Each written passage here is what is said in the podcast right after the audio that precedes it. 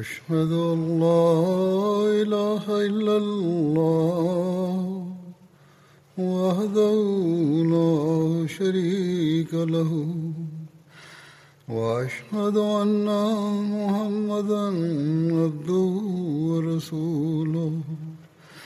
أما بعد فأعوذ بالله من الشيطان الرجيم. بسم الله الرحمن الرحيم. الحمد لله رب العالمين. الرحمن الرحيم. مالك يوم الدين.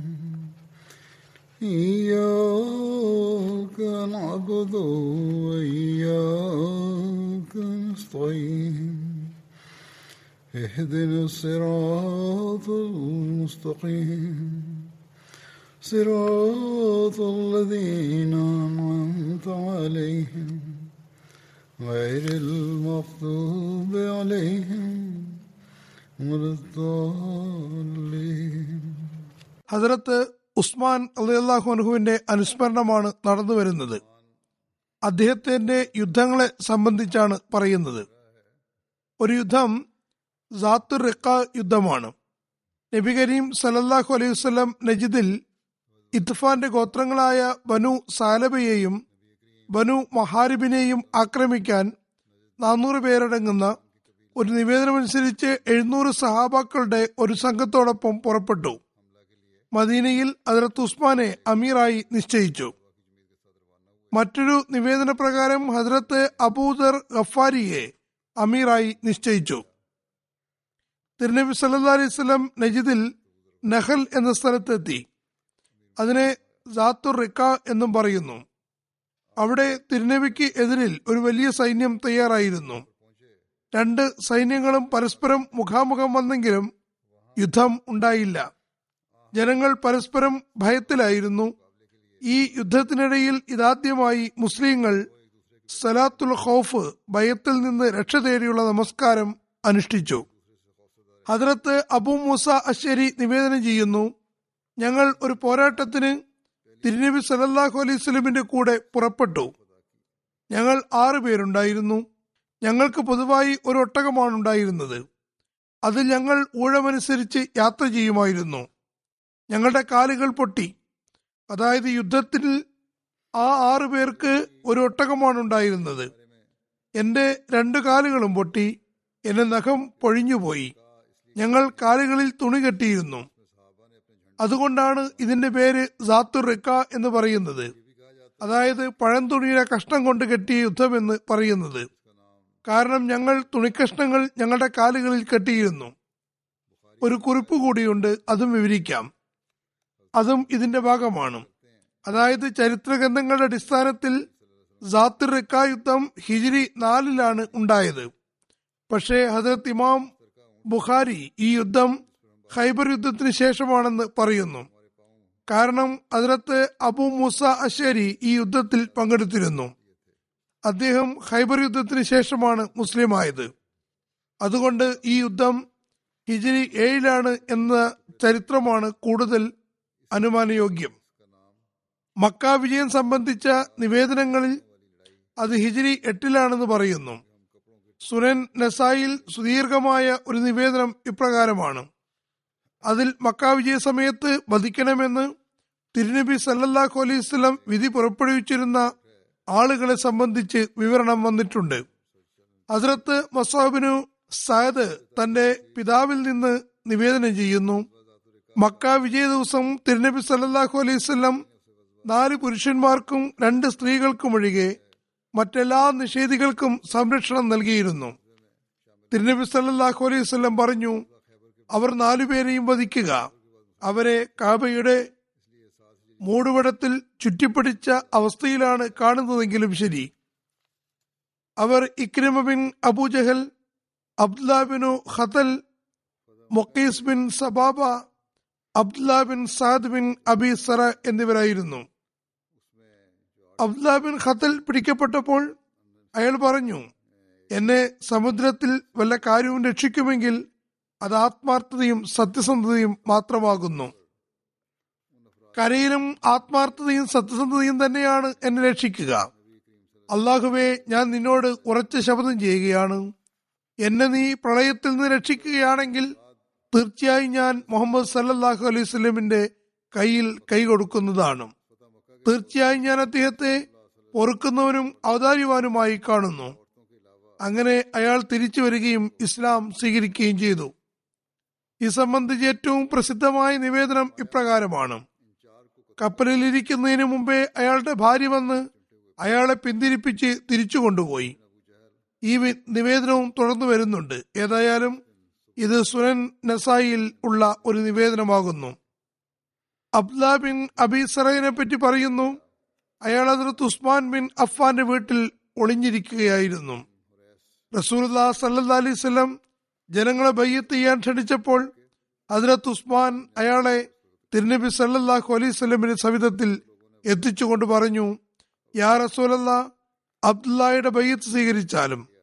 തിരുനബി സല്ലാ അലൈഹി വസല്ലം മൂന്ന് തവണ അയാളുടെ നേരെ തലയുയർത്തി നോക്കിയെങ്കിലും മൂന്ന് തവണയും നബ്സല്ലാ അലൈഹി വസല്ലം നിരാകരിച്ചു. ഏതായാലും അവസാനം അയാളുടെ മയ്യത്ത് സ്വീകരിച്ചു.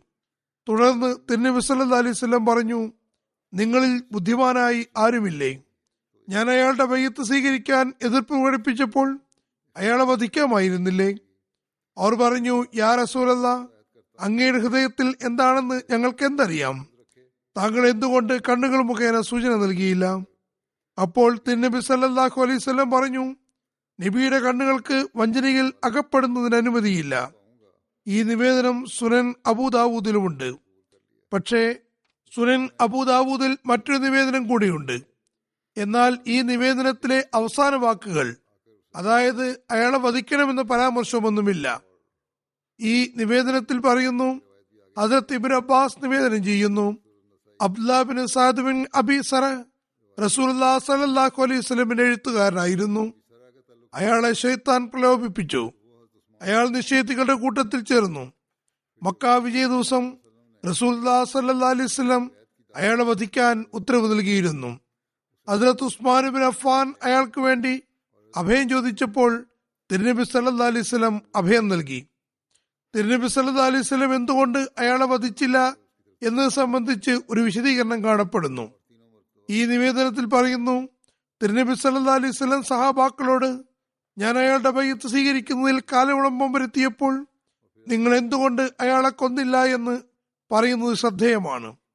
കാരണം തിരുനബി സല്ലാ അലൈഹി വസല്ലം അയാളുടെ ബയ്യത്ത് സ്വീകരിക്കാൻ ആഗ്രഹിക്കാതിരിക്കുകയും അയാളെ വധിക്കണമെന്ന ഉത്തരവിൽ ഉറച്ചു നിൽക്കുന്നത് ഇഷ്ടപ്പെടുകയും ചെയ്തിരുന്നുവെങ്കിൽ അയാളെ വധിക്കാൻ കൽപ്പിക്കാമായിരുന്നു.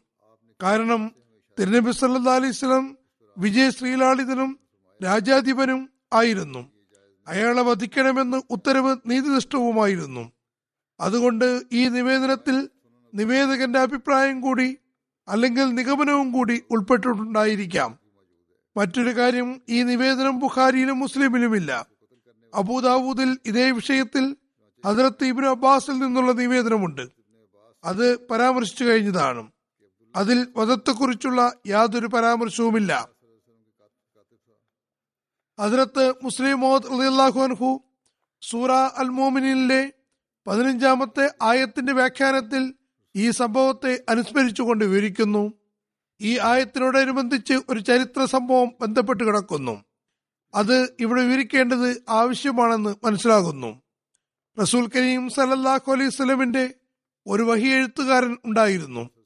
അയാളുടെ പേര് അബ്ദുല്ല ബിൻ അബി സര എന്നായിരുന്നു. തിരുനബി സല്ലാഹു അലൈ വസ്ല്ലം വല്ല വഹീം ഇറങ്ങുമ്പോൾ ഇയാളെ വിളിച്ച് എഴുതിപ്പിക്കുമായിരുന്നു. ഒരു ദിവസം തിരുനബി സല്ലാഹു അലൈഹി വസ്ല്ലം ഈ ആയത്തുകൾ എഴുതിപ്പിക്കുകയായിരുന്നു. തിരുനബി സല്ലാഹു അലൈഹി വസ്ല്ലം സുമ്മ അൻഷനാവു ഹൽക്കൻ ആഹർ എന്നതുവരെ എത്തിയപ്പോൾ അയാളുടെ നാവിൽ നിന്ന് അനിയന്ത്രിതമായി ഫത്തബാറക് അള്ളാഹു ഖാലിഖീൻ എന്ന വാചകം വന്നു. തിരുനബി സല്ലാ അലൈവല്ലം അത് വഹിയാകുന്നു അത് എഴുതുക എന്ന് പറഞ്ഞു. മുൻ ആയത്തുകളുടെ പരിണിതിയിൽ ഈ ആയത്ത് സ്വാഭാവികമായും വരേണ്ടതാണെന്നും ആ ദൗർഭാഗ്യവാന് മനസ്സിലാക്കാൻ കഴിഞ്ഞില്ല. അയാൾ തന്റെ വായിൽ നിന്ന് വന്ന വചനത്തെ തിരുനബി സല്ലാ അലൈഹി സ്വലം വഹിയാണെന്ന് പറയുന്നു. അതേപോലെ മുഴുവൻ ഖുറാനും നൌസുമില്ല സ്വയം ഉണ്ടാക്കുകയാണെന്ന് കരുതി. അങ്ങനെ അയാൾ മുർത്തദ്ദായി മക്കയിലേക്ക് പോയി. മക്ക വിജയവേളയിൽ തിരുനബി സല്ലാഹു അലൈഹി വധിക്കാൻ ഉത്തരവ് നൽകിയവരിൽ അബ്ദുല്ലാബിൻ സറഹും ഉണ്ടായിരുന്നു. പക്ഷേ ഹജറത്ത് ഉസ്മാൻ അള്ളാഹു അൻഹു അയാൾക്ക് അഭയം നൽകിയിരുന്നു. അയാൾ അദ്ദേഹത്തിന്റെ വീട്ടിൽ മൂന്ന് ദിവസം ഒളിച്ചു കഴിച്ചുകൂട്ടി. ഒരു ദിവസം റസൂൽ കരീം സലല്ലാഹു അലൈഹി വസ്ലം മക്കയിലുള്ള ആളുകളിൽ നിന്ന് ബയ്യ സ്വീകരിക്കുകയായിരുന്നു. ഹജറത്ത് ഉസ്മാൻ അബ്ദുല്ലാബിനു അബി സറൈനെയും തിരുനബി സല്ലാഹു അലൈഹി വസ്ലമിനെ സവിധത്തിൽ കൊണ്ടുവന്ന് അയാളുടെ ബയ്യത്ത് സ്വീകരിക്കാൻ അപേക്ഷിച്ചു. റസൂൽ കരീം സലല്ലാ അലിസ്ലം ആദ്യം കുറച്ചു നേരം കാലുളമ്പം വരുത്തിയെങ്കിലും പിന്നെ അയാളുടെ ബയ്യത്വം സ്വീകരിച്ചു. അങ്ങനെ അയാൾ വീണ്ടും ഇസ്ലാം മതം സ്വീകരിച്ചു. സുനൻ നസായിയുടെ വിവരണത്തിലുള്ള നിവേദനത്തിൽ ഇക്രിമിൻ അബൂജഹൽ ഇസ്ലാം സ്വീകരിച്ച സംഭവം വരുന്നുണ്ട്. ചരിത്ര ഗ്രന്ഥങ്ങളിൽ അയാൾ ഇസ്ലാം സ്വീകരിച്ചത് സംബന്ധിച്ച വിശദാംശങ്ങൾ ഇപ്രകാരമാകുന്നു. ഞാൻ നേരത്തെ പറഞ്ഞതിൽ നിന്നും അല്പം ഭിന്നമായതാണിത്. ഇക്രമിൻ അബൂജഹൽ നബീർമേനി സല്ലാ അലൈഹി സ്വലം മക്ക വിജയ ദിവസം വധിക്കാൻ പറഞ്ഞവരുടെ കൂട്ടത്തിലുണ്ടായിരുന്ന ആളായിരുന്നു. ഇക്രമിയും അയാളുടെ പിതാവും തിരുനബി സല്ലാഹു അലൈഹി സ്വലമിനെ ദ്രോഹിച്ചിരുന്നു. അവർ മുസ്ലിങ്ങളെ വളരെ കഠിനമായി പ്രയാസപ്പെടുത്തിയതാണ്. തിരുനബി സല്ലാ അലൈഹി സ്വലം അയാളുടെ രക്തമൊഴുക്കാൻ അഥവാ വധിക്കാൻ കൽപ്പിച്ചിട്ടുണ്ടെന്നറിഞ്ഞപ്പോൾ അയാൾ യമനിലേക്ക് ഓടിപ്പോയി അയാളുടെ ഭാര്യ അയാളെ പിന്തുടർന്നു. പിന്നെ അയാൾ ഇസ്ലാം സ്വീകരിക്കുകയും ചെയ്തു. അവൾ ഇക്രമിയെ സമുദ്രതീരത്താണ് കണ്ടത്. അയാൾ കപ്പലിൽ യാത്രയ്ക്ക് ഒരുങ്ങുന്നത് കണ്ടപ്പോൾ മറ്റൊരു നിവേദന പ്രകാരം അയാൾ കപ്പലിൽ യാത്ര പുറപ്പെട്ടിരുന്നു. അവൾ ഇക്രമിയെ ഇങ്ങനെ പറഞ്ഞുകൊണ്ട് തറഞ്ഞു എന്റെ പിതൃവിപുത്ര ഞാൻ ജനങ്ങൾക്കിടയിൽ ഏറ്റവും അധികം രഞ്ജിപ്പുണ്ടാക്കുന്ന ജനങ്ങൾക്കിടയിൽ ഏറ്റവും അധികം നന്മയുള്ള ജനങ്ങൾക്കിടയിൽ ഏറ്റവും അധികം ഗുണകാംക്ഷിയായ ഒരാളുടെ അടുക്കൽ നിന്നുമാണ് വരുന്നത്. നീ നിന്റെ ജീവനെ അപകടത്തിൽ ആക്കരുത്. കാരണം ഞാൻ നിനക്ക് വേണ്ടി അഭയം അഭ്യർത്ഥിച്ചിട്ടുണ്ട്. അങ്ങനെ അയാൾ ഭാര്യയോടൊപ്പം വരികയും ഇസ്ലാം സ്വീകരിക്കുകയും ചെയ്യുന്നു. അയാളുടെ ഇസ്ലാം സ്വീകരണം വളരെ മനോഹരമായതായിരുന്നു. നിവേദനത്തിൽ പറയുന്നു ഇക്രിമ തിരുനബി സല്ലാ അലൈഹി സവിധത്തിലെത്തി പറഞ്ഞു മുഹമ്മദ് സലല്ലാഹു അലൈഹി സ്വല്ലം അങ്ങ് എനിക്ക് അഭയം തന്നിരിക്കുന്നു എന്ന് എന്റെ ഭാര്യ പറയുന്നു. തിരുനബി സല്ലാഹു അലൈഹി സ്വല്ലം നീ സത്യമാണ് പറഞ്ഞത് നീ അഭയത്തിലാകുന്നു എന്ന് പറഞ്ഞു. തുടർന്ന് ഇക്രിമ പറഞ്ഞു അള്ളാഹു അല്ലാതെ ആരാധിക്കർഹനായി ആരുമില്ലെന്നും അവനേകരും പങ്കുകാരില്ലാത്തവനുമാണെന്നും അങ്ങ് അവന്റെ ദാസനും ദൂതനുമാണെന്നും ഞാൻ സാക്ഷ്യം വഹിക്കുന്നു. അയാൾ തന്റെ തല ലജ്ജിച്ച് താഴ്ത്തിയിരിക്കുകയായിരുന്നു. അപ്പോൾ തിരുനബി സല്ലാ പറഞ്ഞു ഇക്രിമ നീ എന്നോട് എന്താവശ്യപ്പെട്ടാലും എനിക്കതിന് കഴിവുണ്ടെങ്കിൽ തീർച്ചയായും ഞാൻ അത് നിനക്ക് തന്നിരിക്കും. ഇക്കിരിമ പറഞ്ഞു ഞാൻ അങ്ങയോട് അനുവർത്തിച്ചു പോന്ന എന്റെ എല്ലാ ശത്രുതയ്ക്കും അങ്ങ് എനിക്ക് വേണ്ടി പൊറുക്കലിന് ദുവാ ചെയ്താലും. അപ്പോൾ തിരുനബി സല്ലാ അലൈഹി വസല്ലം ഇങ്ങനെ ദുവാ ചെയ്തു അള്ളാഹുവേ ഇക്രിമ എന്നോട് ചെയ്ത എല്ലാ ശത്രുതയും നീ പുറത്തു കൊടുക്കണമേ. അഥവാ അയാൾ ചെയ്ത എല്ലാ തിന്മയും പുറത്തു കൊടുക്കണമേ. പിന്നെ തിരുനബി വസല്ലം സന്തോഷപൂർവം എഴുന്നേൽക്കുകയും തന്റെ പുതപ്പ് അയാളെ പുതപ്പിക്കുകയും ചെയ്തുകൊണ്ട് പറഞ്ഞു വിശ്വസിച്ച അവസ്ഥയിലും ഹിജറത്തിന്റെ അവസ്ഥയിലും നമ്മുടെ അടുക്കലെത്തിയ ആൾക്ക് സ്വാഗതം. ഇക്രിമ പിന്നീട് ഉന്നത സഹാബാക്കളിൽ എണ്ണപ്പെടുകയുണ്ടായി. ഇക്രിമ വിശ്വസിച്ചതോടുകൂടി തിരുനബി സല്ലാ അലൈഹി വസല്ലം സഹാബാക്കളോട് പറഞ്ഞ ഒരു പ്രവചനവും പൂർത്തിയായി. അതായത് തിരുനബി സല്ലാ അലൈഹി തന്നെ സ്വർഗത്തിൽ കാണുന്നു. അവിടെ ഒരു മുന്തിരിക്കുല കാണുന്നു. അത് തിരുനബി സല്ലാ അലൈഹി സ്വലമിന് ഇഷ്ടമായി. തിരുനബി സല്ലാ അലൈഹി വസല്ലം ചോദിച്ചു ഇത് വേണ്ടിയുള്ളതാണ്? അപ്പോൾ അബൂജഹലിന് വേണ്ടി എന്ന് പറയപ്പെട്ടു. ഈ കാര്യം തിരുനബി സല്ലാ അലൈഹി വസല്ലമിൽ അസ്വസ്ഥതയുണ്ടാക്കി. നന്നായി തോന്നിയില്ല. തിരുനബി സല്ലാ അലൈഹി വസല്ലം പരിഭ്രമിച്ചു. വസല്ലം പറഞ്ഞു സ്വർഗത്തിലെ വിശ്വാസികളല്ലാതെ മറ്റാരും പ്രവേശിക്കില്ല. എന്നിരിക്കെ ഈ അബൂജഹൽ എങ്ങനെയാണ് വന്നത്? പിന്നീട് ഈ കിരമബിൻ അബൂജഹൽ ഇസ്ലാം സ്വീകരിച്ചപ്പോൾ തിരുനബി സല്ലാഹു അലൈഹി സന്തോഷിച്ചു. ആ മുന്തിരിക്കലയുടെ വ്യാഖ്യാനമായി പറഞ്ഞു അതുകൊണ്ടുള്ള വിവക്ഷ ഇക്രിമയാകുന്നു. തബൂക്ക് യുദ്ധം ഹിജറ ഒമ്പതിൽ റജവ് മാസമാണുണ്ടായത് ഈ തബൂക്ക് യുദ്ധം ജയ്ഷുൽ ഉസ്ര പ്രയാസമുള്ള സൈന്യം എന്നും അറിയപ്പെടുന്നു. ഈ യുദ്ധത്തിന് ഹജറത്ത് ഉസ്മാന് സാമ്പത്തിക സേവനത്തിന് ലഭിച്ച സൗഭാഗ്യത്തെപ്പറ്റി ഇപ്രകാരം വിവരണം കാണാം. തബൂക്ക് യുദ്ധം ജയ്ഷുൽ ഉസ്ര അഥവാ പ്രയാസമുള്ള സൈന്യം എന്നും അറിയപ്പെടുന്നു. ഈ യുദ്ധത്തിനുള്ള തയ്യാറെടുപ്പിന് തിരുനബി സല്ലല്ലാഹു അലൈഹി വസല്ലം ആഹ്വാനം ചെയ്തപ്പോൾ ഹജറത്ത് ഉസ്മാൻ സിറിയയിലേക്ക് കച്ചവടത്തിനു വേണ്ടി തയ്യാറാക്കിയിരുന്ന നൂറൊട്ടകത്തിന്റെ സംഘത്തെ അതിലുള്ള ഇരിപ്പിടവും പല്ലക്കും സഹേതം സമർപ്പിക്കുകയുണ്ടായി. തിരുനബി വീണ്ടും ഈ യുദ്ധത്തിന്റെ ആവശ്യങ്ങൾ പരിഗണിച്ചുകൊണ്ട് വിളംബരം ചെയ്തപ്പോൾ ഹജറത്ത് ഉസ്മാൻ വീണ്ടും നൂറൊട്ടകങ്ങളെ അവയിലെ ഇരിപ്പിടവും പല്ലക്കുകളും സഹിതം തയ്യാറാക്കി സമർപ്പിച്ചു. തിരുനബി വസല്ലം വീണ്ടും ആഹ്വാനം ചെയ്തപ്പോൾ മൂന്നാമത്തെ തവണയും നൂറ് ഒട്ടകങ്ങളെയും ഇരിപ്പിടങ്ങളും പല്ലക്കുകളും സഹിതം വീണ്ടും തിരുനബിയുടെ സന്നിധിയിൽ സമർപ്പിക്കുകയുണ്ടായി. തിരുനബി സല്ല അലൈഹി മിമ്പറിൽ നിന്ന് ഇറങ്ങിയ ശേഷം പറഞ്ഞു മാ അല ഉസ്മാന മാ അമില ബാദ ഹാദിഹി മാ അല ഉസ്മാന മാ അമില ബാദ ഹാദിഹി. ഇതിനുശേഷം ഉസ്മാൻ എന്ത് ചെയ്താലും പിടിക്കപ്പെടുന്നതല്ല. ഇതിനുശേഷം ഉസ്മാൻ എന്ത് ചെയ്താലും ശിക്ഷിക്കപ്പെടുന്നതല്ല. ഇതുകൂടാതെ ഉസ്മാൻ ഇരുന്നൂറ് ഔക്കിയ സ്വർണവും തിരുനബി സലല്ലാഹു അലൈഹി വസല്ലമിന്റെ സവിധത്തിൽ സമർപ്പിക്കുകയുണ്ടായി. മറ്റൊരു നിവേദനത്തിൽ പറയുന്നു അതിർത്ത് ഉസ്മാൻ എത്തി തിരുനബി സല്ലാ അലൈഹി മടിയിൽ ആയിരം ദീനാർ ഇട്ടുകൊടുത്തു അപ്പോൾ തിരുനബി സല്ലാ അലൈഹി മടിയിലിട്ട് ദീനാറുകൾ തിരിച്ചും മറിച്ചും നോക്കിയ ശേഷം രണ്ടു തവണ ഇങ്ങനെ പറഞ്ഞു മാ ഉസ്മാന മാ അമില ബാദൽ യൗം. ഇന്നത്തെ ദിവസത്തിന് ശേഷം ഉസ്മാൻ എന്ത് ചെയ്താലും അദ്ദേഹത്തിന് ഒരു നഷ്ടവും വരുന്നതല്ല. ഒരു നിവേദനമനുസരിച്ച് ആ സന്ദർഭത്തിൽ ഹജറത്ത് ഉസ്മാൻ പതിനായിരത്തിൽ പതിനായിരം ദിർഹം നൽകിയപ്പോൾ തിരുനബി സല്ലല്ലാഹു അലൈഹി വസല്ലം ഹജറത്ത് ഉസ്മാന് വേണ്ടി ഇങ്ങനെ ദുവാ ചെയ്തു. ഗഫർ അള്ളാഹുലക്ക ലക യാ ഉസ്മാനു മാ അസ്രർത്ത വമാ ആലന്ത വമാ ഹുവ കാഹിനുൻ ഇലാ ഖിയാമത്തി മാ യുബാലി മാ അമില ബാദഹ അതായത് ഉസ്മാൻ നീ രഹസ്യമായും പ്രഹസ്യമായും കിയാമത്ത് വരെ ചെയ്യുന്ന എല്ലാ കാര്യവും അള്ളാഹു നിനക്ക് പുറത്തു തരുമാറാകട്ടെ. ഇതിനുശേഷം അദ്ദേഹം എന്ത് ചെയ്താലും അതിൽ ആശങ്കപ്പെടേണ്ടതില്ല. ഒരു നിവേദനമനുസരിച്ച് അദ്ദേഹം യുദ്ധത്തിനുള്ള തയ്യാറെടുപ്പുകൾക്ക് വേണ്ടി ആയിരം ഒട്ടകങ്ങളെയും എഴുപത് കുതിരകളെയും സമർപ്പിച്ചു. മറ്റൊരു നിവേദനമനുസരിച്ച് തിരുനബി സല്ലാ അലൈഹി സ്വല്ലം ആ സന്ദർഭത്തിൽ ഹജറത്ത് ഉസ്മാനോട് പറഞ്ഞു ഉസ്മാൻ ക്യാമത്ത് വരെ നീ രഹസ്യമായോ പരസ്യമായോ ചെയ്യുന്ന എല്ലാ കാര്യങ്ങളും അള്ളാഹു നിനക്ക് പുറത്തു നൽകുമാറാകട്ടെ. ഇതിനുശേഷം ഇദ്ദേഹം എന്ത് ചെയ്താലും അള്ളാഹു അത് ഗൗരവിക്കുന്നതല്ല. മറ്റൊരു നിവേദനത്തിൽ പറയുന്നു തിരുനബി സല്ലാ അലൈഹി സ്വലം ആ സന്ദർഭത്തിൽ ഉസ്മാനു വേണ്ടി ഇപ്രകാരം ദുആ ചെയ്തു അള്ളാഹു അൻ ഉസ്മാന ഫി അന്നി അൻഹുറാസിൻ അള്ളാഹുവെ നീ ഉസ്മാനോട് സംതൃപ്തനായാലും കാരണം ഞാൻ അദ്ദേഹത്തിൽ സംതൃപ്തനാകുന്നു.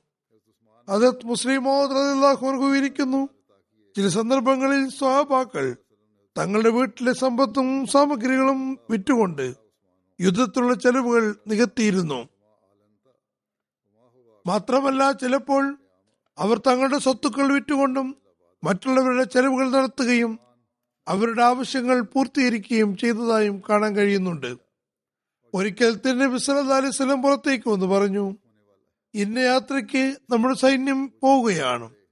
പക്ഷേ വിശ്വാസികളുടെ വക്കൽ ഒന്നും തന്നെയില്ല. ആയതിനാൽ പ്രതിഫലം ലഭിക്കാൻ ആരെങ്കിലും നിങ്ങളുടെ കൂട്ടത്തിൽ ഉണ്ടോ? ഇത് കേട്ടതും ഹജറത്ത് ഉസ്മാൻ എഴുന്നേറ്റു.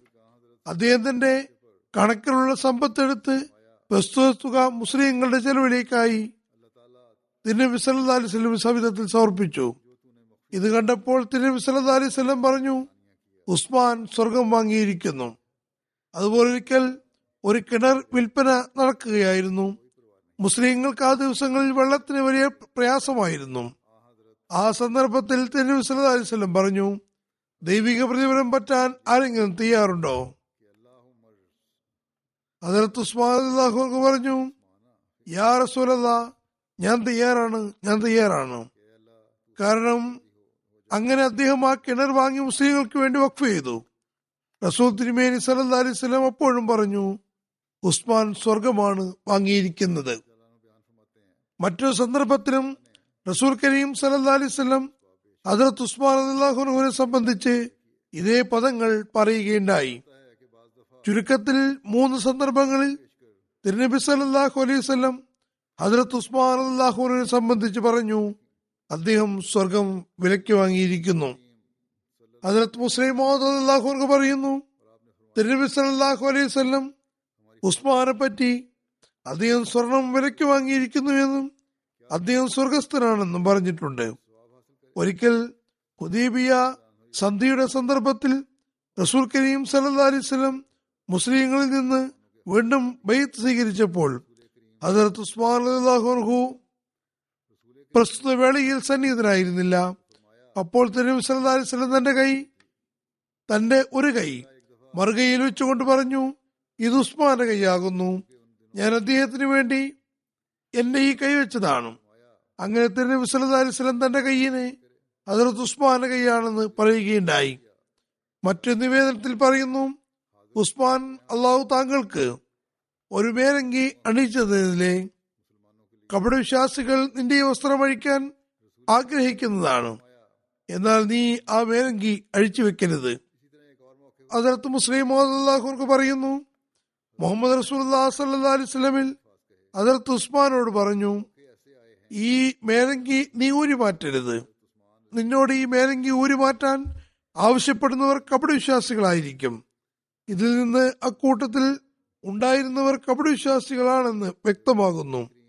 കാരണം അവരുടെ പറ്റി തിരുവസല നേരത്തെ തന്നെ പ്രവചനം ചെയ്തിട്ടുണ്ടായിരുന്നു. ഹജറത് ഖലീഫത്തുൽ മസീം മൂന്നാമൻ ഹജറത്ത് ഉസ്മാൻ ത്യാഗത്തെ സംബന്ധിച്ച് ഒരു സ്ഥലത്ത് ഇങ്ങനെ പറയുന്നു യുദ്ധത്തിന്റെ ആവശ്യമുണ്ടായിരുന്നിടത്തോളം കാലം തിരുവിശ്വാസ സഹപാക്കൾക്ക് മുന്നിൽ ആവശ്യങ്ങൾ അവതരിപ്പിച്ചു. സാമ്പത്തിക ത്യാഗം ചെയ്യാൻ അവരോട് ആഹ്വാനം ചെയ്തു. അതിന്റെ പരമായ അതിർത്ത് അബൂബക്കർ തന്റെ മുഴുവൻ സമ്പത്തും കൊണ്ടുവന്നു. അതിർത്ത് ഉസ്മാൻ അലിഹുർഹു തന്റെ പകുതി സമ്പത്ത് കൊണ്ടുവന്നു. അതിർത്ത് ഉസ്മാൻ പറഞ്ഞു എന്റെ പതിനായിരം ഞാൻ പതിനായിരം സഹാബാക്കൾ ചെലവ് വഹിക്കാം. എന്റെ ഈ അഭ്യർത്ഥന സ്വീകരിച്ചാലും കൂടാതെ അദ്ദേഹം ആയിരം ഒട്ടകങ്ങളും എഴുപത് കുതിരകളും നൽകുകയുണ്ടായി. അതിലത്ത് അബൂബക്കറിന്റെ കാലത്ത് ഹജറത്ത് ഉസ്മാന്റെ സേവനങ്ങൾ എന്തെല്ലാമായിരുന്നു? അദ്ദേഹത്തിനുള്ള സ്ഥാനമാനങ്ങൾ എന്തൊക്കെയായിരുന്നു? ഹജറത്ത് അബൂബക്കർ അദ്ദേഹത്തിന് നൽകിയ സ്ഥാനം എന്തായിരുന്നു? എങ്ങനെയാണ് അദ്ദേഹത്തെ പറ്റി മനസ്സിലാക്കിയിരുന്നത്? ഹജറത്ത് അബൂബക്കറിന്റെ ഖിലാഫത്ത് കാലത്ത് സുപ്രധാന കാര്യങ്ങളിൽ അഭിപ്രായം ആരാഞ്ഞിരുന്ന ഷൂറിയിൽപ്പെട്ട സഹാബാക്കളുടെ ഗണത്തിൽ അതിനകത്ത് ഉസ്മാനും ഉണ്ടായിരുന്നു. അതിനകത്ത് അബൂബക്കർ ഒരു മതനിരാസ അതായത് മുർത്തത് എന്ന ഫിത്നയെ ഇല്ലാതാക്കിയ ശേഷം റോമിനെ ആക്രമിക്കാനും വിവിധ ഭാഗങ്ങളിലേക്ക് യോദ്ധാക്കളെ അയക്കാനും തീരുമാനിച്ചിരുന്നു. ഈ യുദ്ധത്തിൽ അദ്ദേഹം ഈ സംബന്ധിച്ച് അദ്ദേഹം ജനങ്ങളുടെ അഭിപ്രായം തേടി. ചില സഹാബാക്കൾ അഭിപ്രായം നൽകി. തന്റെ തുടർന്ന് അതിർത്ത് അബൂബക്കർ കുറെ കൂടി അഭിപ്രായങ്ങൾ ആരാഞ്ഞു. അപ്പോൾ ഉസ്മാൻ പറഞ്ഞു താങ്കൾ ഈ ദീനിനെ അംഗീകരിക്കുന്നവരുടെ ഗുണകാംക്ഷിയും വാത്സല്യ ഭാജനവുമാകുന്നു ആയതിനാൽ താങ്കൾ ഈ അഭിപ്രായം പൊതുജനന്മയ്ക്ക് അനുകൂലമാണെന്ന് മനസ്സിലാക്കുന്നുവെങ്കിൽ അതനുസരിച്ച് പ്രവർത്തികൾ ഉറച്ച തീരുമാനമെടുക്കുക. കാരണം താങ്കളെ സംബന്ധിച്ച് ദുർധാരണ ഉണ്ടാകാൻ സാധ്യമേയല്ല. അതായത് അതിനകത്ത് അബൂദറിനോട് പറഞ്ഞു ആഹ്വാനങ്ങളെപ്പറ്റി ദുർധാരണ ഉണ്ടാകുന്നതല്ല. തുടർന്ന് അതിലത്ത് തൽഹ അതിലത്ത് സുബൈർ അതിലത്ത് സാദ് അതിലത്ത് അബുബൈദ അതിർത്ത് സയ്യിദ് ബിൻ സയ്യിദ് തുടങ്ങി ആ സദസ്സിലുണ്ടായിരുന്ന മുഹാജിനികളും അൻസാറുകളും പറഞ്ഞു ഉസ്മാൻ പറഞ്ഞതാണ് വാസ്തവം. താങ്കൾ എന്താണോ ഉചിതമായി കരുതുന്നത് അത് ചെയ്തു കൊള്ളുക. ഞങ്ങൾ താങ്കളെ എതിർക്കുകയോ താങ്കൾക്ക് മേൽ ആക്ഷേപം ഉന്നയിക്കുകയോ ചെയ്യുന്നതല്ല. തുടർന്ന് അതിർത്ത് അലി സംസാരിച്ചു. പിന്നെ അതിർത്ത് അബൂബക്കർ എഴുന്നേറ്റു. അള്ളാഹുവിനെ ധോചിതം സ്മരിക്കുകയും റസൂദ്ദിൻമേനി സല്ലല്ലാഹു അലൈഹി സ്വലമിന് മേൽ സ്വലാത്ത് ചൊല്ലുകയും ചെയ്ത ശേഷം പറഞ്ഞു ജനങ്ങളെ അള്ളാഹു ഇസ്ലാം മുഖേന നിങ്ങൾക്ക് മേൽ കരഞ്ഞൊരിഞ്ഞിരിക്കുന്നു ജിഹാദ് മുഖേന നിങ്ങൾക്ക് അന്തസ് നൽകുകയും അവന്റെ ദീൻ മുഖേന നിങ്ങൾക്ക് സകല ദീനുകൾക്ക് മേൽ ശ്രേഷ്ഠത നൽകുകയും ചെയ്തിരിക്കുന്നു. ആയതിനാൽ അള്ളാഹുവിന്റെ ദാസന്മാരെ സ്ത്രീയിൽ റോമക്കാരോട് പൊരുതാൻ സൈന്യത്തെ തയ്യാറാക്കുവിൻ. ഹസരത്ത് അവാൻ ബിൻ സയ്യിദിന് ശേഷം ആരെയാണ് ഖൈബറിന്റെ ഗവർണറായി നിശ്ചയിക്കേണ്ടതെന്ന് വിശ്വാസികളോട് കൂടിയാലോചന നടത്തി. അപ്പോൾ ഹസരത്ത് ഉസ്മാൻ ബിൻ അഫ്വാൻ പറഞ്ഞു അലൈഹി വസല്ലം ബഹ്റൈനിൽ ഗവർണറാക്കിയ ആളത്തിന് നിശ്ചയിക്കുക. അദ്ദേഹം അന്നാട്ടുകാരനും ഇസ്ലാം സ്വീകരിക്കുന്നതിനും അനുസരിക്കുന്നതിനും നിമിത്തമാകുമായിരുന്നു അദ്ദേഹം അവരെ പറ്റിയും ആ നാടിനെ കുറിച്ചും അറിവുള്ള ആളാകുന്നു. അത് അലാബിൻ ഹസ്രമിയാകുന്നു. അതേ തുടർന്ന് അതിർത്ത് അബൂബക്കർഹു അലാബിൻ ഹസ്രമിയെ ബഹറിലേക്ക് അയക്കുന്നതിൽ സമ്മതം നൽകുകയുണ്ടായി. ഹസരത്ത് ഉസ്മാൻ ബിൻ അഫ്ഫാൻ നിവേദനം ചെയ്യുന്നു. ഹസരത്ത് അബൂബക്കറിന്റെ ഖിലാഫത്ത് കാലത്തൊരിക്കൽ മഴ ഉണ്ടായിരുന്നില്ല. ജനങ്ങൾ ഹസരത്ത് അബൂബക്കറിന്റെ സവിധത്തിലെത്തി പറഞ്ഞു ആകാശം മഴ വർഷിക്കുന്നില്ല ഭൂമി കൃഷി മുളപ്പിക്കുന്നുമില്ല ജനങ്ങൾ വളരെ കഠിനമായ പ്രയാസത്തിലകപ്പെട്ടിരിക്കുന്നു. ഹസരത്ത് അബൂബക്കർ പറഞ്ഞു നിങ്ങൾ ഇപ്പോൾ പോകുവിൻ സഹനം കൈക്കൊള്ളുവിൻ വൈകുന്നേരത്തിനുള്ളിൽ അള്ളാഹു നിങ്ങളുടെ പ്രയാസങ്ങൾ ദൂരീകരിക്കുന്നതാണ്. ഇത്രയും ആകപ്പോഴേക്കും അതിർത്ത് ഉസ്മാൻ തന്റെ ഒട്ടകങ്ങളുടെ കച്ചവട സംഘം ഗോതമ്പും മറ്റ് ഭക്ഷണ സാമഗ്രികളുമായി സിറിയയിൽ നിന്ന് മദീനിലേക്ക് എത്തി അതേക്കുറിച്ച് അറിഞ്ഞപ്പോൾ ജനങ്ങൾ അതിർത്ത് ഉസ്മാന്റെ വാതിൽക്കിലെത്തി. വാതിലിൽ മുട്ടാൻ തുടങ്ങി അതിർത്ത് ഉസ്മാൻ ജനങ്ങൾക്കിടയിലേക്ക് ഇറങ്ങി ചോദിച്ചു നിങ്ങൾക്ക് എന്താണ് വേണ്ടത്? ജനങ്ങൾ പറഞ്ഞു ഇപ്പോൾ പട്ടിണിയുടെ കാലമാണ് തങ്ങൾക്കറിയാം. ആകാശം മഴ വർഷിക്കുകയോ ഭൂമി ഉൽപ്പാദിപ്പിക്കുകയോ ചെയ്യുന്നില്ല. ജനങ്ങൾ കടുത്ത പ്രയാസത്തിലകപ്പെട്ടിരിക്കുകയാണ്. താങ്കളുടെ പക്കൽ ധാന്യമുണ്ടെന്ന് ഞങ്ങൾക്കറിയാൻ കഴിഞ്ഞു. അത് താങ്കൾ ഞങ്ങൾക്ക് വിൽക്കുകയാണെങ്കിൽ അത് ഞങ്ങൾ അഗതികൾക്കും അശരണർക്കും വേണ്ടി വിതരണം ചെയ്യുന്നതാണ്. അതിർത്ത് ഉസ്മാൻ പറഞ്ഞു വളരെ നല്ലത്. നിങ്ങൾ അകത്തേക്ക് ഒരുവൻ കച്ചവടം നടത്താം. കച്ചവടക്കാർ അദ്ദേഹത്തിന്റെ വീട്ടിൽ പ്രവേശിച്ചു. അതിർത്ത് ഉസ്മാന്റെ വീട്ടിലെ ധാന്യം അവർ കണ്ടു. അതിർത്ത് ഉസ്മാൻ കച്ചവടക്കാരോട് ചോദിച്ചു ഞാൻ സിറിയയിൽ നിന്ന് വാങ്ങിയതാണ്. ഇതിന് നിങ്ങൾ എനിക്ക് എത്ര ലാഭം തരും? അവർ പറഞ്ഞു പത്തിന് പന്ത്രണ്ട് തരാം. അതായത് ഇതിന്റെ വില പത്ത് ദീർഘമാണെങ്കിൽ ഞങ്ങൾ പന്ത്രണ്ട് തരാൻ തയ്യാറാണ്. അതിനകത്ത് ഉസ്മാൻ പറഞ്ഞു എനിക്ക് ഇതിനേക്കാൾ കൂടുതൽ കിട്ടാറുണ്ട്. അപ്പോൾ അവർ പറഞ്ഞു ഞങ്ങൾ പത്തിന് പകരം പതിനഞ്ച് തരാം. ഞങ്ങൾ പത്തിന് പകരമായി പതിനഞ്ച് നൽകാൻ തയ്യാറാണ്. അതിർത്ത് ഉസ്മാൻ പറഞ്ഞു എനിക്ക് ഇതിലും വളരെ കൂടുതൽ കിട്ടാറുണ്ട്. കച്ചവടക്കാർ പറഞ്ഞു അബു അമർ മദീനയിൽ ഞങ്ങളെ കൂടാതെ മറ്റൊരു കച്ചവടക്കാരനുമില്ല. ഇതിനേക്കാൾ കൂടുതൽ താങ്കൾക്ക് ആരാണ് നൽകുന്നത്? അതിലത്ത് ഉസ്മാൻ പറഞ്ഞു അള്ളാഹു എനിക്ക് ഓരോ ദീർഘമിനും പകരം പത്ത് അധികമായി നൽകുന്നു. പത്തിരട്ടി ഓരോന്നിനും പകരം എനിക്ക് നൽകാറുണ്ട്. നിങ്ങൾക്ക് ഇതിനേക്കാൾ കൂടുതൽ തരാൻ കഴിയുമോ? അവർ പറഞ്ഞു ഇല്ല ഞങ്ങൾക്ക് ഇതിനേക്കാൾ കൂടുതൽ തരാൻ സാധ്യമല്ല. അപ്പോൾ അതിർത്ത് ഉസ്മാൻ പറഞ്ഞു ഞാൻ അള്ളാഹുവിനെ സാക്ഷിയാക്കിക്കൊണ്ട് ഈ ധാന്യം മുഴുവനും മുസ്ലിം സാധുക്കൾക്ക് സ്വതക്കയായി നൽകുകയാണ്. അതായത് മുഴുവൻ ധാന്യവും ഞാൻ സാധുക്കൾക്ക് നൽകുകയാണ്. ഒരു തുകയും വാങ്ങുന്നതല്ല. അതിലത്ത് ഇബിൻ അബ്ബാസ് പറയുന്നു ധാന്യം വിതരണം ചെയ്ത സദക്ക ചെയ്ത സംഭവം ഉണ്ടായ ദിവസം രാത്രിയിൽ ഞാൻ റസൂൽ സലല്ലാഹു അലൈഹി സ്വലമിനെ സ്വപ്നത്തിൽ കണ്ടു. തിരുനബി സല്ലാ അലൈഹി സ്വലം ഒരു അനറബി കുതിരപ്പുറത്ത് യാത്ര ചെയ്യുന്നു. അത് വളരെ ചുണയുള്ളതാണ്. തിരുനബി സല്ലാ അലൈഹി സ്വലം പ്രകാശത്തിന്റെ വേലങ്കിയും ധരിച്ചിരുന്നു. തിരുനബി സല്ലാ അലൈഹി സ്വലം കാലുകളിൽ പ്രകാശത്തിന്റെ ചെരുപ്പുകളും കയ്യിൽ പ്രകാശത്തിന്റെ വടിയും ഉണ്ടായിരുന്നു. തിരുനബി സല്ലല്ലാഹു അലൈഹി വസല്ലം വളരെ ധൃതിയിലാണ്. ഞാൻ ചോദിച്ചു ഞാൻ അങ്ങേയും അങ്ങയോടുള്ള ബഹുമാന ആ സംസാരത്തെയും വളരെ താല്പര്യപൂർവം പ്രതീക്ഷിച്ചിരിക്കുകയാണ്. അങ്ങ് ഇത്ര ധൃതിയിൽ എങ്ങോട്ടാണ് പോകുന്നത്? തിരുനബി സലല്ലാഹു അലൈഹി സ്വലം പറഞ്ഞു ഇവന് അബ്ബാസ് ഉസ്മാൻ ഒരു സതക്ക് ചെയ്തിരിക്കുന്നു. അള്ളാഹു അത് സ്വീകരിക്കുകയും സ്വർഗത്തിൽ അദ്ദേഹത്തിന് വിവാഹം നടത്തുകയും നമ്മെ വിവാഹത്തിൽ പങ്കെടുക്കാൻ ക്ഷണിക്കുകയും ചെയ്തിരിക്കുന്നു. അതിർത്ത് ഉസ്മാൻ അതിർത്ത് ഉമറിന്റെ ഭരണകാലത്ത് ലഭിച്ചിരുന്ന ചില കാര്യങ്ങൾ പറയാം. അതിർത്ത് ഉമർ അള്ളാഹു ഖലീഫയായപ്പോൾ സഹാബാക്കളോട് ബൈത്തുൽ മാലിൽ തന്റെ സ്റ്റേപ്പിനെ സംബന്ധിച്ച് അഭിപ്രായം ആരാഞ്ഞു.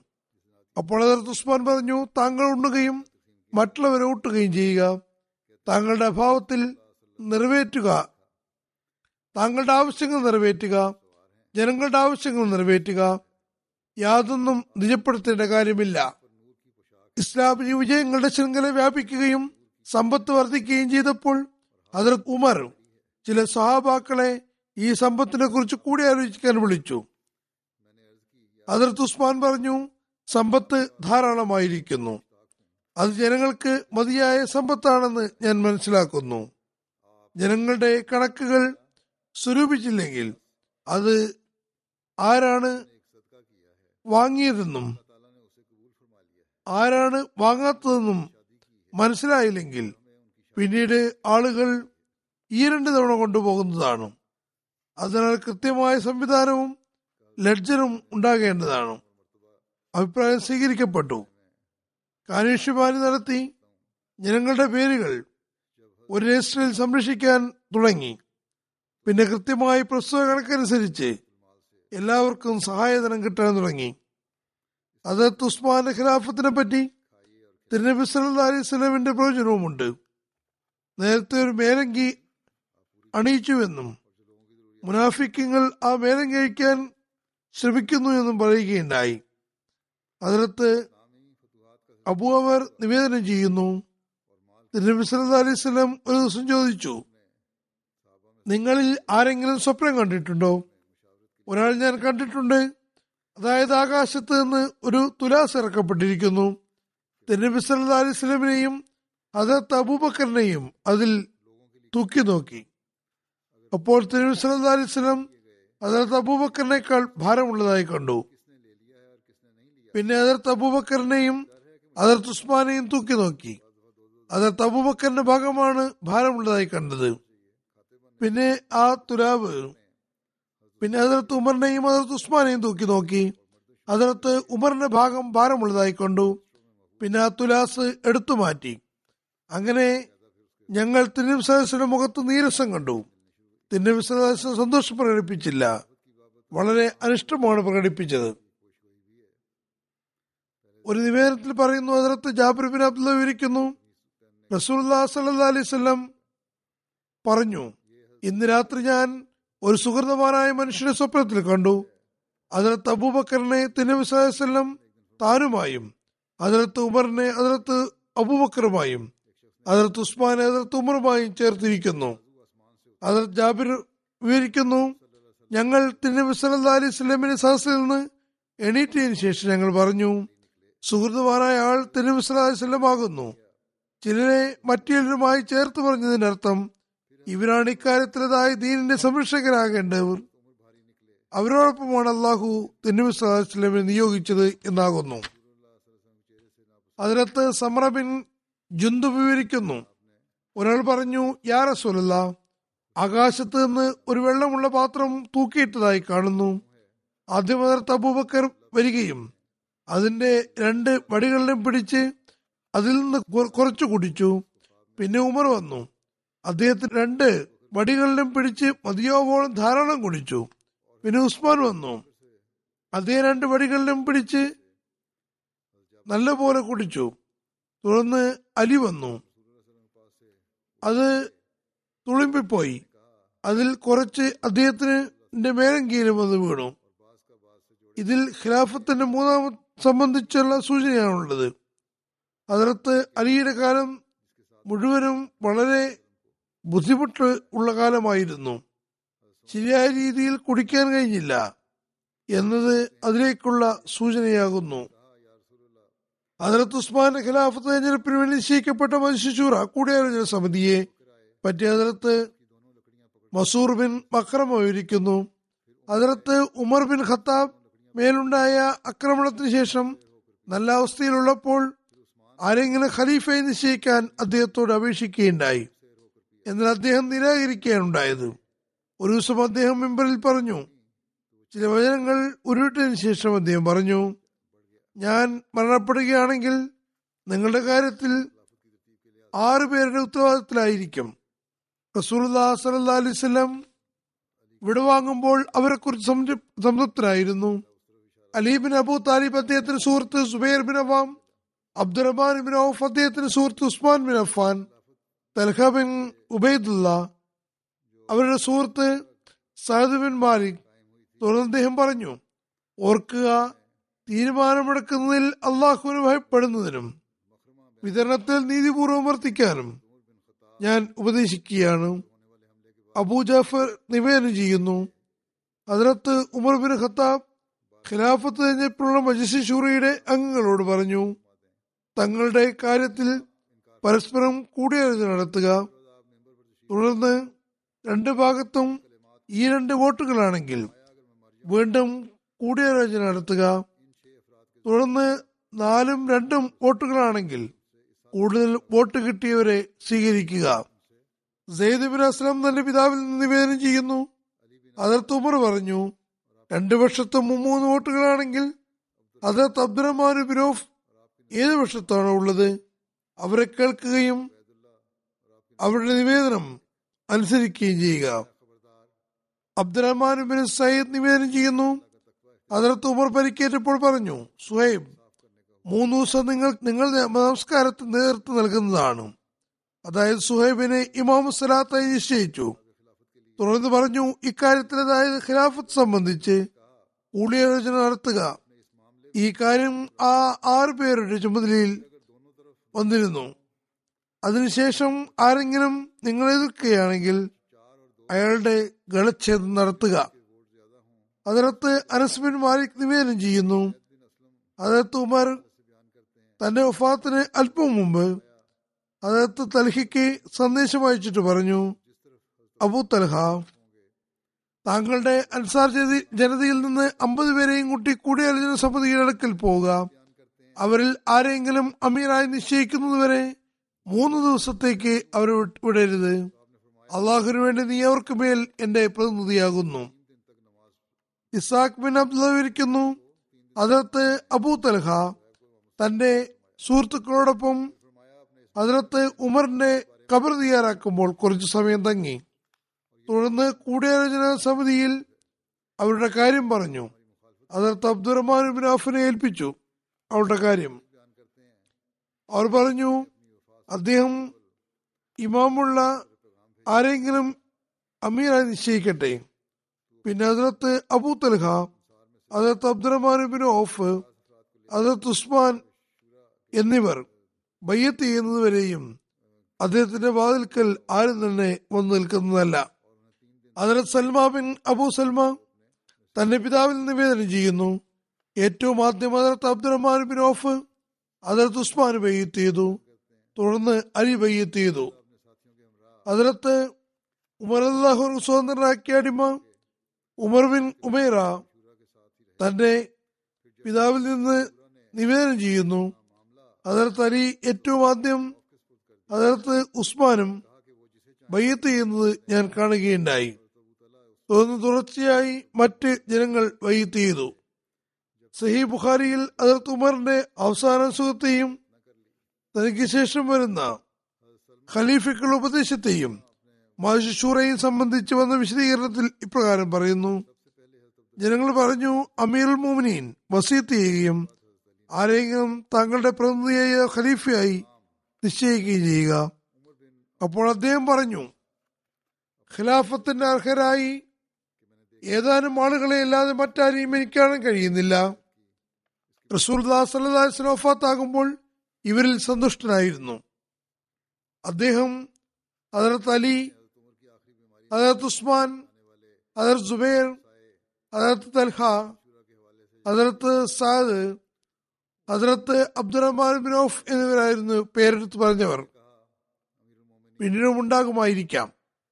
തുറന്നു പറഞ്ഞു അബ്ദുലാബിൻ ഉമർ നിങ്ങളോടൊപ്പം ഉണ്ടായിരിക്കും ഈ ഖിലാഫത്തിൽ അദ്ദേഹത്തിന് അർഹതയുണ്ടായിരിക്കുന്നതല്ല.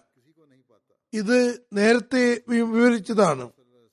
അതുകൊണ്ട് ഇവിടെ ചുരുക്കി വിവരിക്കുകയാണ്.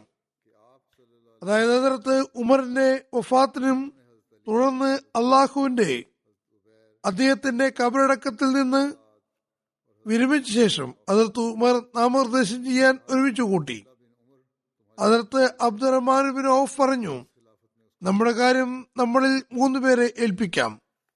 അത് സുബൈർ പറഞ്ഞു ഞാൻ എന്റെ അധികം അതിലത്ത് അബ്ദുറഹ്മാൻ ഓഫ് പറഞ്ഞു നമ്മുടെ കാര്യം നമ്മളിൽ മൂന്ന് പേരെയും മൂന്ന് പേരെ ഏൽപ്പിക്കാം. അതിർ സുബൈർ പറഞ്ഞു ഞാൻ എന്റെ അധികാരം അതിർത്ത് അലിക്ക് നൽകുന്നു. അതിർ തൽഹ പറഞ്ഞു ഞാൻ എന്റെ അധികാരം അതിർത്ത് ഉസ്മാൻ ഏൽപ്പിക്കുന്നു. അതിർ സായദ് പറഞ്ഞു ഞാൻ എന്റെ അധികാരം അതിർത്ത് അബ്ദുറഹ്മാനും ഔഫിന് നൽകുകയാണ്.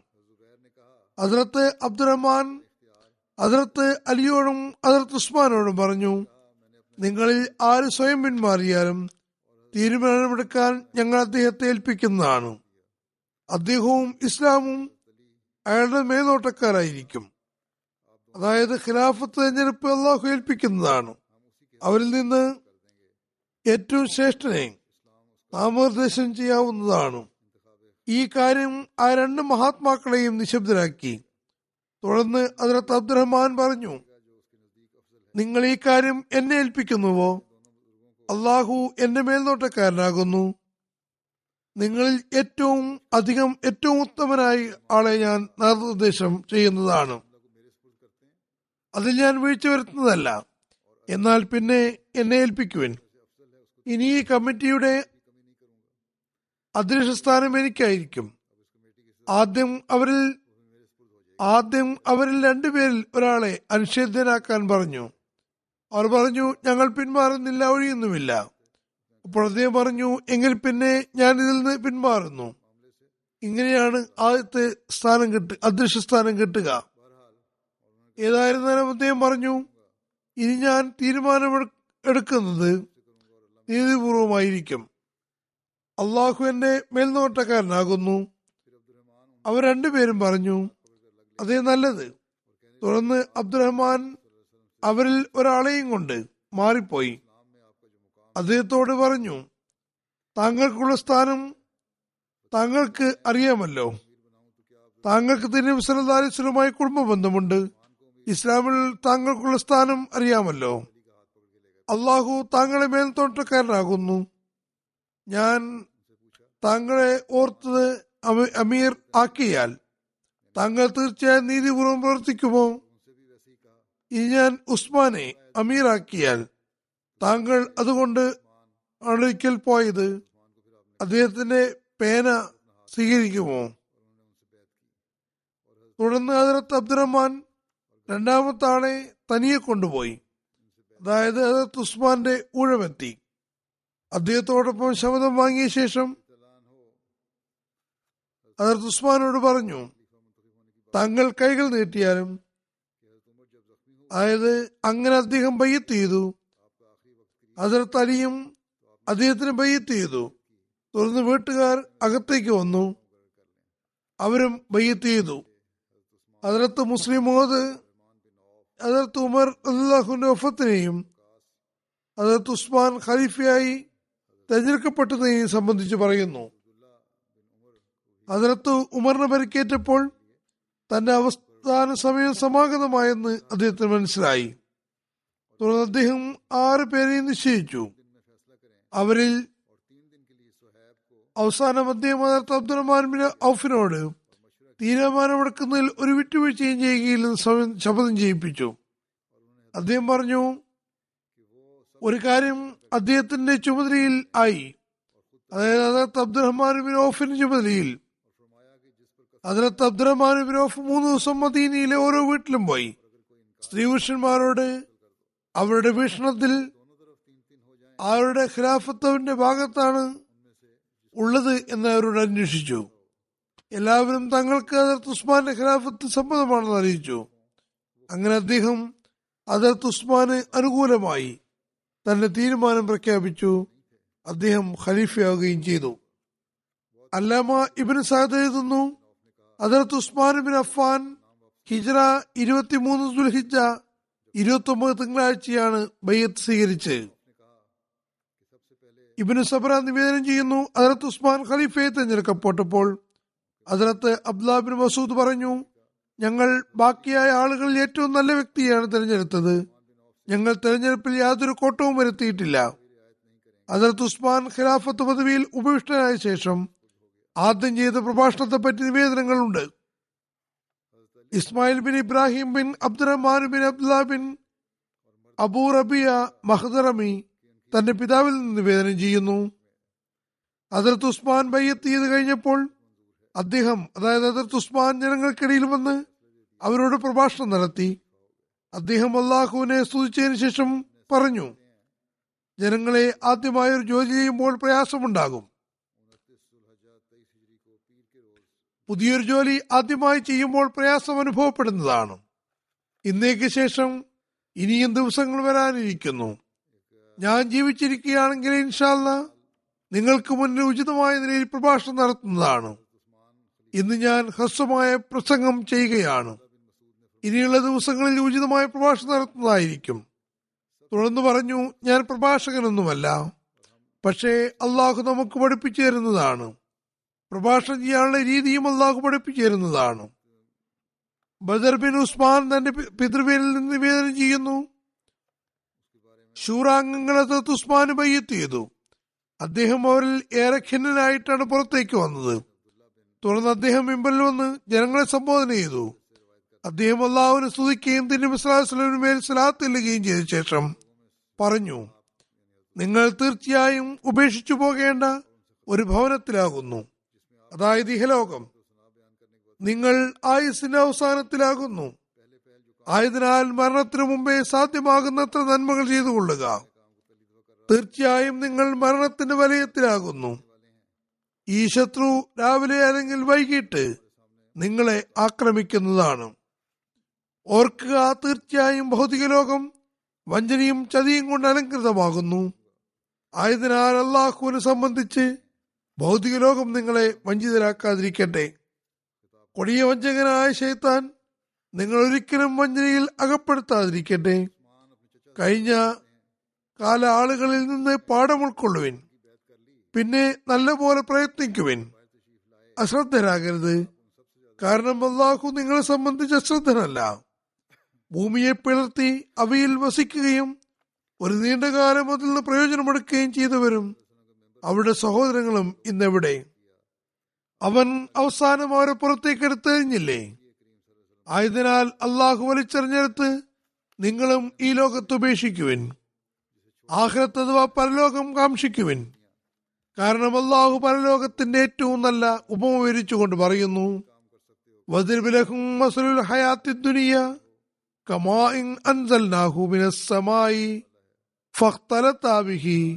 ബിഹി നബാത്തുൽ അർദി ഫസ്ബഹ ഹഷീമൻ തസ്റൂഹു الرياح وكان الله على كل شيء مقتدرا المال والبنون زينة الحياة الدنيا والباقيات الصالحات خير من عند ربك ثوابا وخير أملا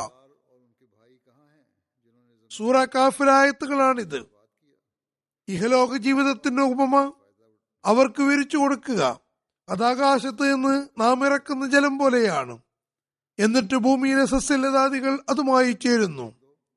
പിന്നെ അത് കാറ്റുകൾ പറത്തിക്കളയുന്ന ഉണങ്ങിപ്പൊടിഞ്ഞ വയ്ക്കോലായി മാറുന്നു. അള്ളാഹു എല്ലാ കാര്യത്തിനും കഴിവുള്ളവനാകുന്നു. സമ്പത്തും സന്തതികളും ഇഹലോക ജീവിതത്തിന് അലങ്കാരമാകുന്നു. എന്നാൽ നിലനിൽക്കുന്ന സൽക്കർമ്മങ്ങൾ നിന്റെ നാഥന്റെ പക്കൽ പ്രതിഫലത്തിന്റെ അടിസ്ഥാനത്തിൽ ഏറ്റവും ഉത്തമവും പ്രത്യാശയുടെ അടിസ്ഥാനത്തിൽ ഏറ്റവും ഗുണകരവുമാകുന്നു. തുടർന്ന് ജനങ്ങൾ അദ്ദേഹത്തിന് ബയ്യത്ത് ചെയ്യാൻ മുന്നോട്ട് കുതിക്കുകയുണ്ടായി. ഇനി ഉസ്മാന്റെ ഖിലാഫത്ത് കാലത്തുണ്ടായ വിജയങ്ങളെ സംബന്ധിച്ച് വിവരിക്കാം. അതിർത്ത് ഉസ്മാന്റെ ഖിലാഫത്ത് കാലത്ത് ഇനി പറയുന്ന സ്ഥലങ്ങളിൽ അള്ളാഹു മുസ്ലിങ്ങളെ വിജയം കൊണ്ട് അനുഗ്രഹിച്ചു.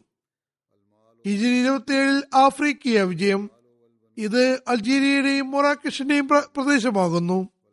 പിന്നെ സ്പെയിൻ വിജയം. ഹിജ്ര ഇരുപത്തിയെട്ടിൽ കബ്രസ് സബർ സൈപ്രസ് വിജയങ്ങൾ. ഹിജരി മുപ്പതിൽ തിബിരിസ്ഥാൻ വിജയം.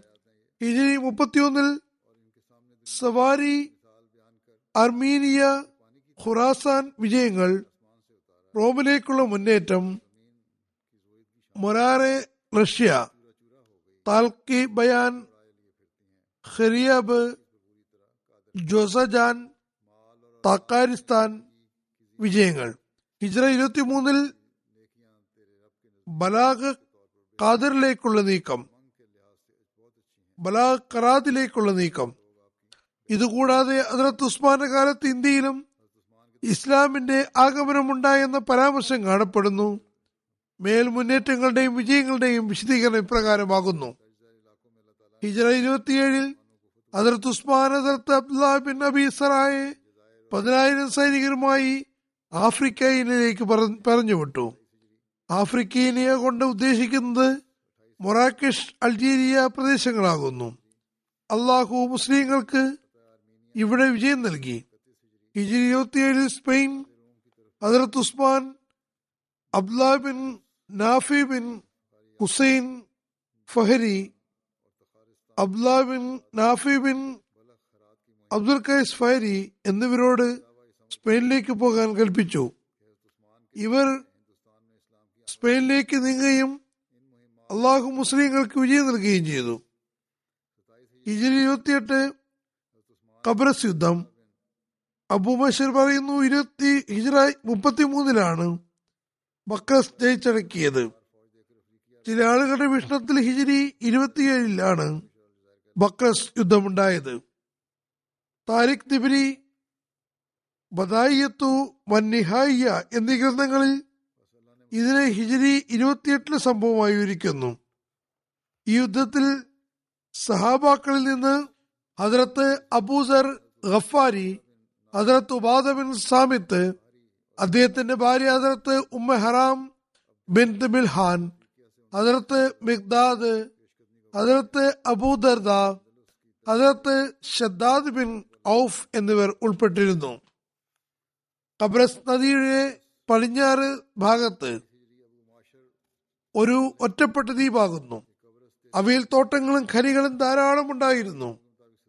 ബക്രസ് അതിർത്ത് ഉസ്മാന്റെ കാലത്ത് അദ്ദേഹത്തിന്റെ അനുമതിക്കും കൽപ്പനയും മുഖേന അമീർ മുവാബിയുടെ കൈകളിലാണ് വിജയം ഭരിച്ചത്. ഈ യുദ്ധത്തിൽ അതിർത്ത് ഉമ്മഹറാം ബിൻ ബിൻത്ത് മിൽഹാനും ഉണ്ടായിരുന്നു. ഇവർക്ക് ഷഹാദത്തിനെ പറ്റി നേരത്തെ തന്നെ അറിയിപ്പ് നൽകിയതാണ്.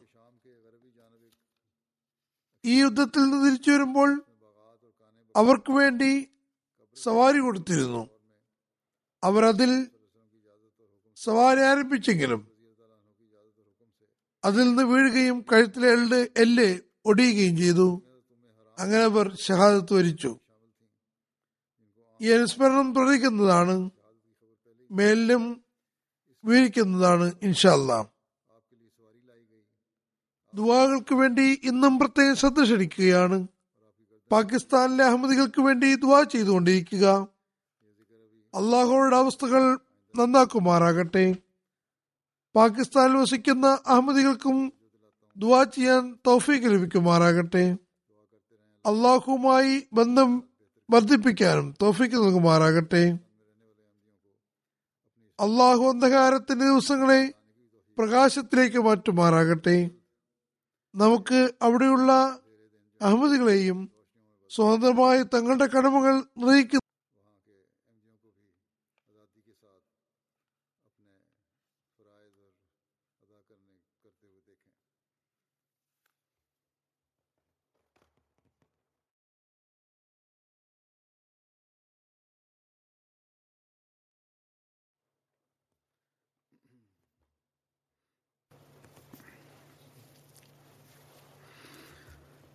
الحمد لله الحمد لله نحمده ونستعينه ونستغفره ونؤمن به ونتوكل عليه. ونعوذ بالله من شرور أنفسنا ومن سيئات أعمالنا. من يهده الله فلا مضل له ومن يضلله فلا هادي له. ونشهد أن لا إله إلا الله ونشهد أن محمدا عبده ورسوله. عباد الله رحمكم الله. إن الله يأمر بالعدل واللسان وإيتاء ذي القربى وينهى عن الفحشاء والمنكر والبغي يعظكم لعلكم تذكرون اذكروا الله يذكركم وادعوه يستجب لكم ولذكر الله أكبر